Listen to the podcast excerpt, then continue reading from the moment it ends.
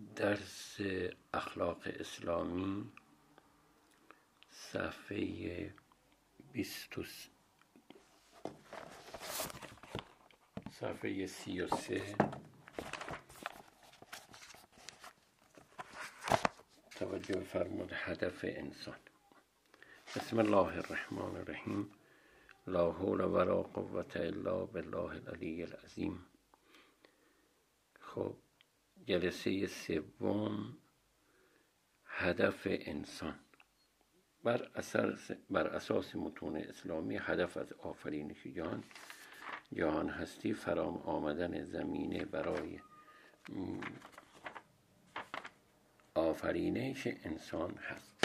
ما در آیات قرآن می‌خونیم که هو الذی خلق السماوات والارض فی ستة ایام و کان عرشه علی الماء لنبلوکم ایکم احسن و عمل. خب خداوند زمین و آسمان را آفریده. ما در اختیار ما انسان ها قرار داده و ما رو برای آزما... آزمایشی که پروردگار در نظر داره که علت آزمایش رو هم به عرض می‌رسه ماها رو خلق کرده. لذا یه واقعیتی رو که باید بپذیریم اینه که ما همینقدر که می‌دونیم خداوند حکیم است کاراش رو حکیمان انجام می‌دهد پس کارهای خداوند عبس نیست. حساب شده هست. اگر چیزی, چیزی من فلسفه اون رو نمی‌دونم دلیل بر بیهوده بودن نیست. خیلی چیزا رو من نمی‌دونم.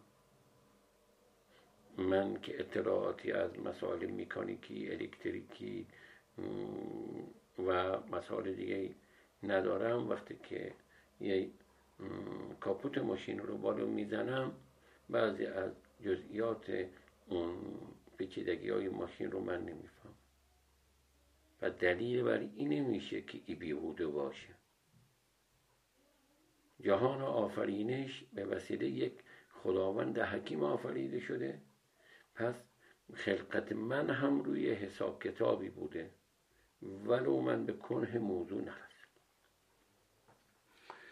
خدمت ترجمه آیه اینه. اوز کسی که آسمان و زمین را در شش هنگام آفرید حالا اینجا منظور ایام 24 ساعت ظاهرا نی. حالا چرا خداوند یک مرتبه نیافرید؟ در شش هنگام آفرید اون یه بحث تفسیری خاص خودش داره. بمونه. خدمت شما ارز کن و عرش او بر آب بود. تا شما را بیازماید که کدام یک نیکوتر است. خب مسئله آزمایش مسئله مهمیه که در یک آیه دیگه هم باز انا جعلنا ما علی الارض زینت الله لنبلوهم ایهم احسن عملا در حقیقت ما آنچه را که بر زمین است زیوری برای آن قرار دادیم. تا آنان را بیاموزیم آزمایش کنیم که کدام یک از ایشان نیکوتر است. نگاه کنید. مسئله آزمایش یک چیزی است که قرآن در جاهای مختلف بیان کرده آزمایش نشان دهنده اینه که انسان موجود قدرتمندی هست با فهم و درک هست لذا اون مورد آزمایش قرار می‌گیره. یه دانش آموز وقتی که ازش امتحان می‌گیرن یعنی تو الان قدرت و فهم و درک داری. خداوند در بین موجوداتی که انسان رو انتخاب کرده شایستگی امتحان به او داده. کسی که کنکور شرکت می‌کنه یعنی به این اندازه اذیت علمی اذیت فهم اذیت درک رسیده.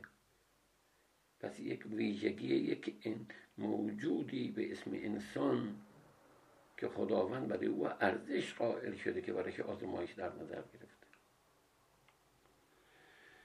نکته بعدی که از این دعایی برمیاد که هدف از آفرینش جهان هستی و زمین و پدیده های زمینی فراهم شدن زمینی مناسب برای آفرینش انسان است. حالا خداوند چه ویژگی هایی رو در وجود انسان قرار داده؟ و آینده که در قیامت فاز بعدی زندگی انسان که در قیامت اتفاق میفته چه چیزهایی رو برای انسان فراهم آورده؟ اون خودش حساب کتاب جدایی هست ولی من حیث مجموعه قد انسان ارزش داره که همه این امکانات در اختیار او قرار گرفته و گویا همه این امکانات به خاطر وجود او آفریده. اکنون باید دانست هدف از آفرینش انسان چیست؟ اینجا که هدف از آفرینش انسان آزمایش است شد معنی مفهومش اینه انسان قدر ارزش و جایگاه دارد که مورد آزمایش قرار می‌گیرد. برای پاسخ این سوال مبایس آیاتی در, در این باره مراجعه کرد. در دو آیه که پیشتر آمد مراد از آفرینش زمین و آسمان هدف از آراستن زمین آزمایش انسان است و هدف از این آزمایش نیست. مشخص شدن نیکوکاران. خب آدم یکی از چیزی که در آزمایش اتفاق میفته وقتی تعدادی میرن توی سالن امتحان میشینن وقتی که شروع کردن امتحان دادن ورقه که جمع میشه استاد تحصیل می‌کنه رتبه و درجات افراد مشخص میشه. اون کسی که 20 گرفته او کسی که 18 گرفته او کسی که 14 گرفته او کسی که 10 گرفته او که پایین تر گرفته بالاتر گرفته مشخص بنابراین مقصود از آفرینش آسمان و زمین آفرینش انسان است و هدف از آفرینش انسان نیز آزمایش او تا نیکوکاران از بدکاران مشخص شود. حال ممکن است پرسیده شود خداوند از همه چیز با آگاه آگاه چرا امتحان می‌گیره یه به خاطر که خدا به معلومات چیزی اضافه بشه نیست. خداوند بر همه چیز آگاه این امتحان ها یه حساب کتاب دیگه داره. من یکی از موارد امتحان اینه انسان به جنب و خروش در میاد. باتری نهفته انسان شارژ میشه حرکت می‌کنه شکوفا میشه. تحول در خودش به وجود میاره. خود امتحان مسابقه و سرعت برای انسان به وجود میاره. ممکن است پرسید پاسخ این که امتحان و شلایی بدین معنا نیست که خداوند نمی‌داند کدام یک انسان ها نیکو کار می‌شوند و کدام یک بدکار. خدا که خبر داره زمینه فراهم می آورد تا هر یک از آدمیان با اختیار و آگاهی تصمیم بگیرن می‌تونه به خواب درس نخونه می‌تونه حرکت کنه تحقیق کنه از خوابش و خورد و خوراکیش بزنه با اختیار با اختیار خودش می‌تونه پیشرفت کنه یا توقف. راه حق را برگزینند. یا راه باطل را.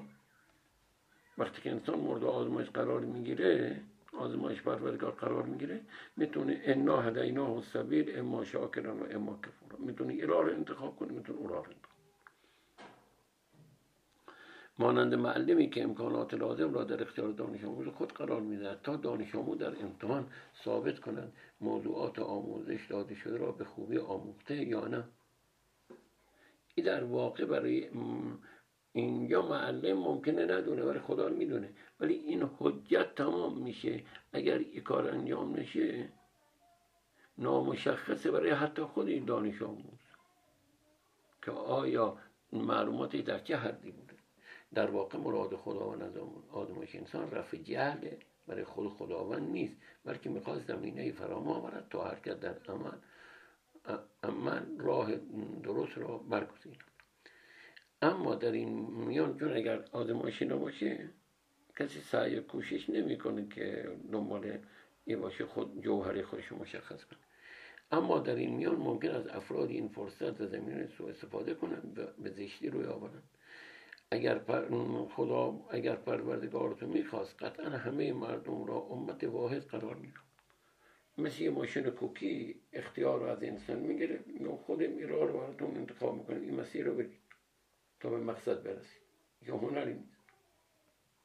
یه بچه که زیبا متولد میشه یا یه بچه که از چهره زیبا نیست. هنری ندارن. بلکه خودشون تو قضیه تأثیری ندارن. مؤثر نبودن. کسی که راه خوب به اجبار یا راه بد به اجبار می‌کنه نمیشه اون رو تشویق کنی.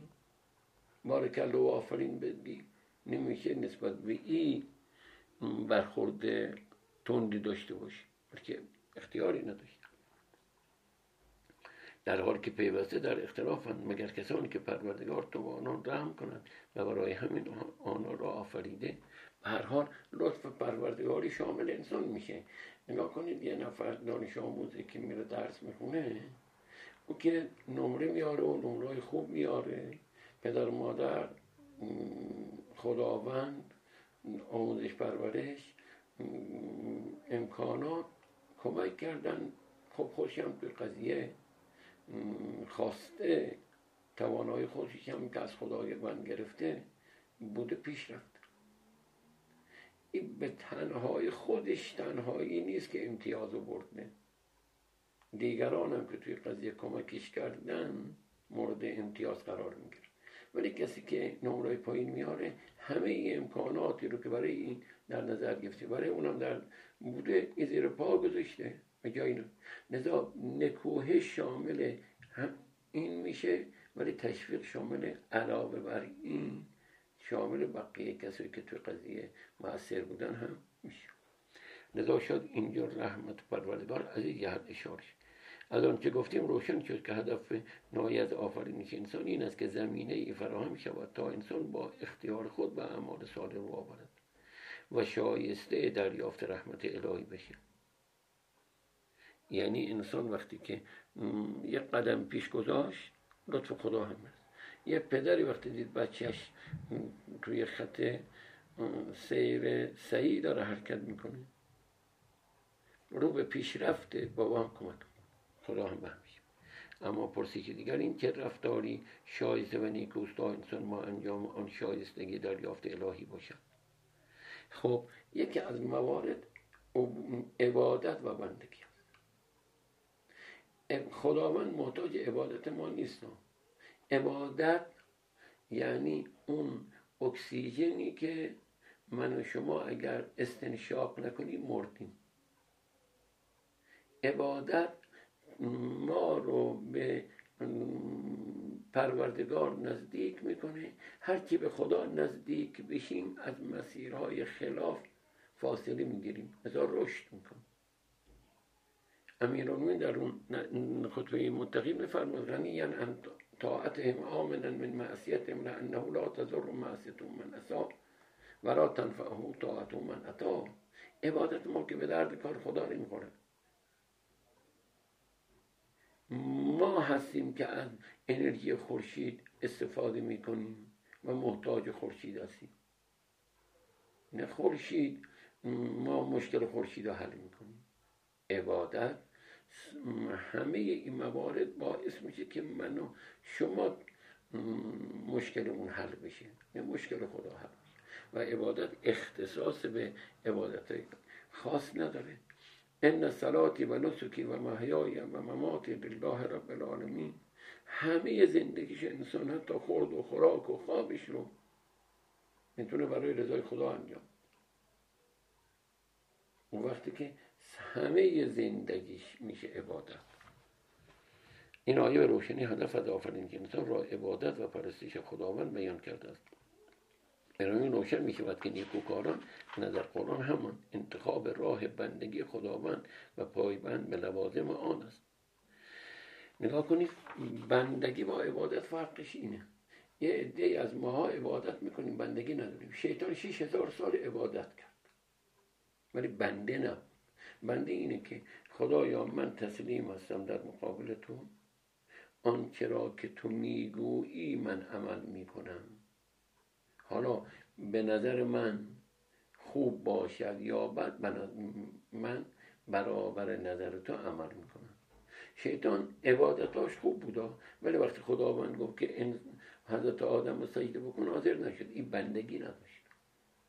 ما بعد وقتا با همیشیم کارهای خوبی انجام میدیم نماز می‌کنیم روزه می‌گیریم بعضی انفاقات انجام میدیم. گناه انجام میدیم. و گناه انجام دادن با بندگی مقایرت داره مورد دیگه بندگی اینه که من ادم برای خودم چیز قائل نیستم. هر چی هست از نوع خداونده. اینجا می‌خونیم به راه راست ما را راه بر باش. راه آنهایی که برخوردارشان کردی که تو سوره حمدی که مرتبا می‌خونیم. در نماز اهدنا سرات المستقیم. خدایا رو در راه قرار بده. که این راه راه بندگی تو هست. راهی است که پیغمبران بودن صدیقین بودن شهدا بودن. این مسیر من رو به بهشت میرسونه منو به رضایت تو میرسونه منو به انسانی کامل میرسونه. بنابراین راه راست کسانی که خدا نعمتهای خود را به آنها ارزانی داشته. این نعمتهای معمولی شاید که خورد و خوراک و لباس و پوشاک و مسکن. اون نعمت ویژه الهی که برای بندگان ویژهش اون جایگاه ارزشمندی که پیغمبرها داشتن. برای وضعیت زندگی عادی زندگی پرزرق برقی نداشتن. اونهایی که مورد لطف و عنایت معنوی تا هستن. چنانچه که گفته شد تنها راه برای نایل شدن انسان به هدف آفرین اون بندگی است. که نه زلدت است بندگی نسبت به هر کسی دیگه زلدت ولی امیرالمومنین در این مناجاتش می خدایا این افتخار برای من که تو مولای من هستی من بنده تو هستم. این عزت برای من که من بنده تو هستم.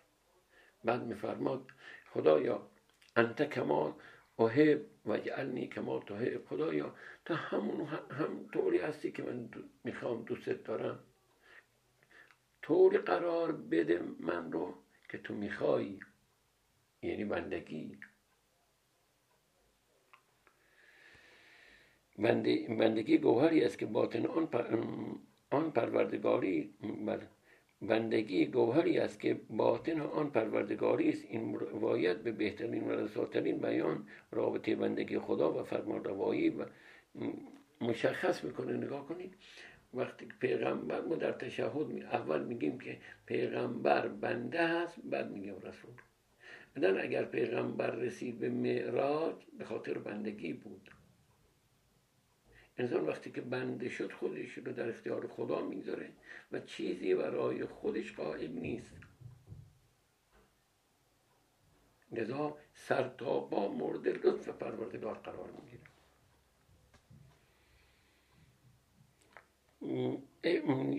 لذا وقتی که انسان بنده خدا شد در این روایت ای فرزند آدم من زنده هستم هیچگاه نمیمیرم. تا هم اگر مرا اطاعت کنی به همیشی هیچ وقت هیچ کس نمیمیره. وقتی انسان دنیا میره در واقع گردش کنده میشه. ولی این زنده بودن غیر از اونه. همچنین در مورد شهدا میگیم ان در ربهم یرزقون. شما فکر نکنید اینا مردن. ولا تحسبن الذين قتلوا فی سبیل الله امواتا بل احیا ان در ربهم یرزقون. اینا رو مثل مردای خودتون حساب نکنید. اینا مرده معصوم نمیشن. اینا زنده هستن. پروخ پروردگار روزی می‌گیرن. پس این زندگی با اون زندگی با زنده بودن با اون زنده بودن بقیه فرق می‌کنه. ای فرزند آدم من هر چه اراده کنم تنها با دستور من محقق می شود. دستورهای مرا اطاعت کن تا تو را به مقامی برسانم که هر چه اراده کنی انجام شود. یعنی خداوند اذا اراد الله شیئا له کن فیکن هر چی اراده کنه انجام میشه اگر کسی بندگی خدا کنه به همیشه خداوند این عنایت رو بهش می‌کنه که هر چی بخواد اتفاق میفته در یه روایتی که از امام صادق از پیامبر فرمود خداوند از وجل میفرماید محبوب ترین چیزی که بنده با آن به منطقه رو پیدا می‌کنه انجام واجبات. نگاه کنید ما اولین مرحله خوب شدن اینه که واجبات انجام بعد از که اعتقاد به خدا پیدا کردیم واجبات انجام بدیم گناه انجام بدیم. خیلی عالی. این اولین مرحله هست این اولین مرحله اتفاق بیفته تو بعدش. بعد نوافله نافله ها یعنی اینکه حالی که نماز می‌خونی رو دور که افتادی گاهی وقتا داره که نافله هم بخون. نافله یعنی اون نماز مستحبی که مثلا بعد از نماز عشاء دو که نماز نشسته می‌خونن. نیمه شب افراد بلند میشن نافله شب می‌خونن. اینا دیگه مثل غذاهای مقوی و مثل داروهای تقویت کننده انسان رو اذیت روحی تقویت می‌کنه. همچنان که واجبات انسان رو به خود انجام واجبات زمینه رو به وجود میاره و انسان رو رشد میده بندگی به وجود میاره اینها هم تقویت کننده هست. که محبوب من میشه هرگاه به این مقام رسیدی من گوش او و چشم او و زبان او و دست او میشم. شما وقتی که حضرت عیسی دست به مرده می‌زد زنده می‌شد.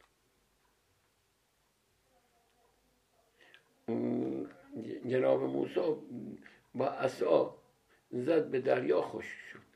و تونست عبور کنه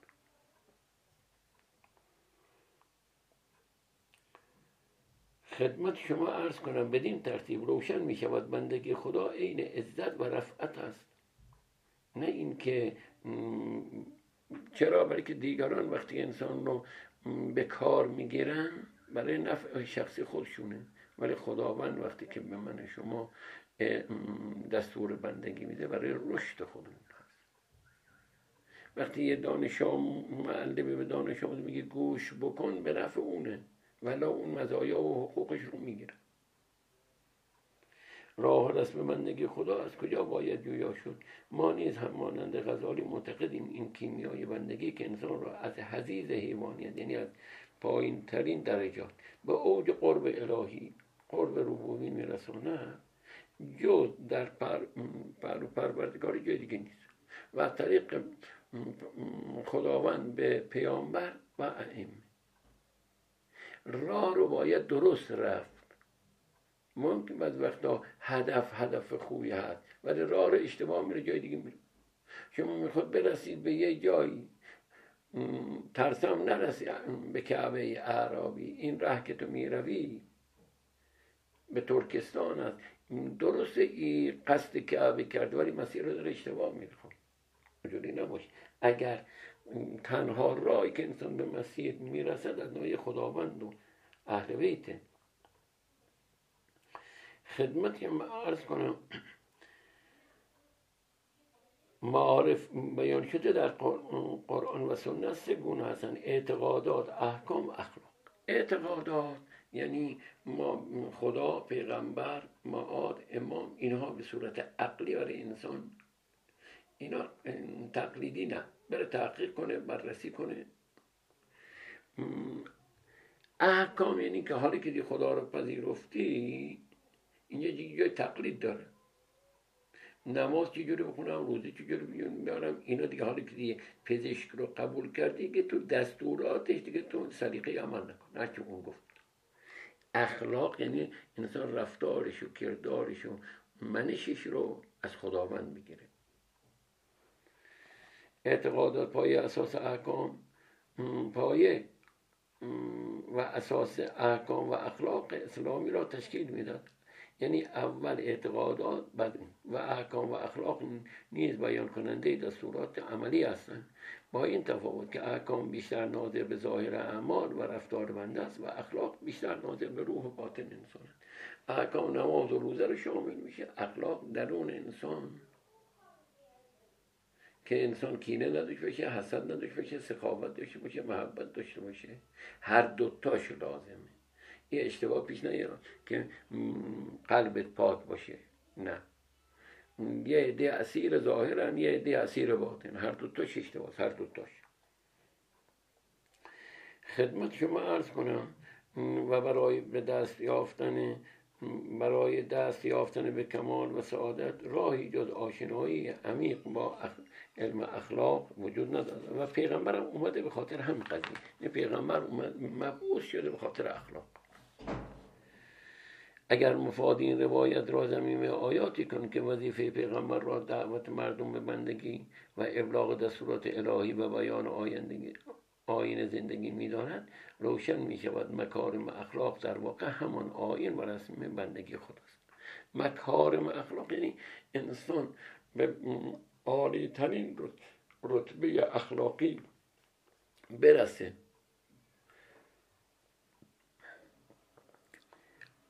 در, در این روایت هست که کاملترین شما از نظر ایمان نیکو, نیکو خودترین شما هست خوش اخلاقترین شما هست. اخلاق ها و نمونه های مختلف داره یکیش خوش اخلاقی یه عده آدم خوبی هستن ولی مثل سرکه سال هستن. کس جرات نمی‌کنه کار این آدم با ایمان باید با اخلاق باشه. ایمان فاکتورهایی داره. یکی از فاکتورهای اصلیش خوش اخلاق.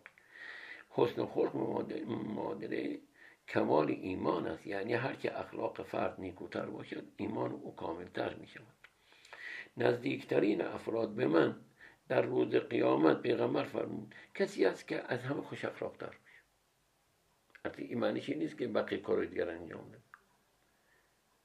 ولی این کار باعث تقرب به پروردگار میشه. ولی کارهای دیگر هم باید انجام بده. مخصوصا نسبت به خانواده که در یک از مواردی که باعث میشه فشار قلب به وجود میاد اینه که انسان برگرده و اخلاق. به ادامه و اخلاق خدمت شما عرض کنم مشکل فشار قلب پیدا می‌کنن خدمت شما عرض کنم بر پای این روایت رابطه مستقیم میان ایمان و درجات آن با اخلاق مشخصه. یعنی اخلاق قد جایگاه داره که انسان را از ایمان بالا می‌بره. خب توانمندی انسان بر اخلاق اخلاقی زیستن این بحث پیشینه طولانی دارد و تقریبا همه کتاب های اخلاقی به آن پرداخت. بر اساس آیات و روایات متعدد خداوند توانایی شناخت و تشخیص حق از باطل را عطا کرد. اگر خداوند انسان رو در یه جایگاهی قرار داده که حق و باطل میتون تشخیص بده. لذا خدا شما را از شکم مادرتان در حالی که چیزی نمی‌دانستید بیرون آورد و برای شما گوش و چشم و دل قرار داد. چشم و گوش ظاهری و چشم, چشم و گوش باطنی به وجود آورد قطعا بدترین جنبندگان نزد خداوند کران و لادان هستن. نه اینو که کر هستن گوششون چیزی نمی‌دونه یا چیزی نمی‌بینه اینا آدمای بدی محسوب نمیشن. به علتی به این مشکل اونا که گوش درون ندارن چشم درون ندارن. اولائکه کر انعام اونا مثل حیوان هستن بلکه پایین تر هستن. که یا سپس پلیدترین و پرهیز سپس فریدکاری و پرهیزگاریش را به را به آنان الهام کرد. با این همه خداوند برای هدایت انسان انسان ها پیامبرانی برانگیخت تا او را به راه راست هدایت کنه. یعنی در حال که انسان عقل داره فهم و درک داره ولی به این خداوند اکتفا نکرد. چون بعضی از چیزها رو عقل من شما نمی‌فهمه. دکتر که میریم استفاده از دارو رو ما نمیفهم لذا خداوند علاوه بر عقل پیغمبرم برای ما فرستاد. پیامبرانی که بشارتگر و هشدار دهنده بودن تا برای مردم اون حجت رو تمام کنن فرد اعتراضی از نایه کسی نیاد. لذا عقل و پیامبر هر دوتاش رسولان الهی هستن که فردای قیامت خداوند با اون اونا حجت رو بر ما تمام می‌کنه. هنگام خداوند عقل را آفرید از او سوال کرد ایشان تشبیه هست چطور تو را جو در, در آنان که دوستشان دارم به حد کمال نمیرسونی. خدا هر کی رو دوست داره عقلش کامل بنابراین آدمی از نظر توانایی شناخت حق از باطل و شایست از ناشاست هیچ گونه ضعفی ندارد. زیرا از حواس پنجگانه عقل و فطرت اخلاقی و رانمایی پیامبران الهی برخوردار است. هم عقل داره هم خدمت شما عرض کنم پیامبران برای اون اومدن ائمه برای اومدن. زیرا از حواس پنجگانه عقل و فطرت اخلاقی و راهنمای پیامبران وجود دارد. خدمت ما انسان را از نطفه نطفه پدر مادر خداوند انسان را آفری و برای اون هوش و حواس و ادراک آفرید بعد راه خودش انتخاب بکنه. هر راهی رو خودش رفت دیگه با پای خودش تمام میشه مسئولیتش به خودش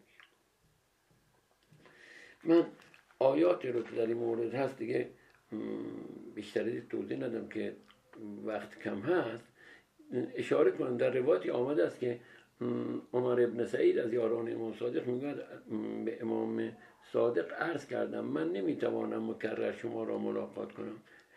توصیه به من کنید. حضرت فرمود تقوای خدا رو رعایت کن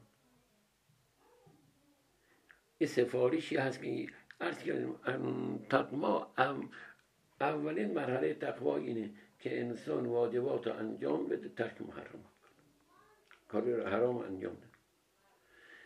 خدمت از آنچه گفتیم روشن شد که انسان بر اساس متون اسلامی از همه توانایی برخوردار یعنی خداوند اینو درش به وجود آورده که می‌تونه حق و باطل رو تشخیص بده با اختیار خودش هر کار هر کدوم از راه ها رو می‌خواد انتخاب کنه.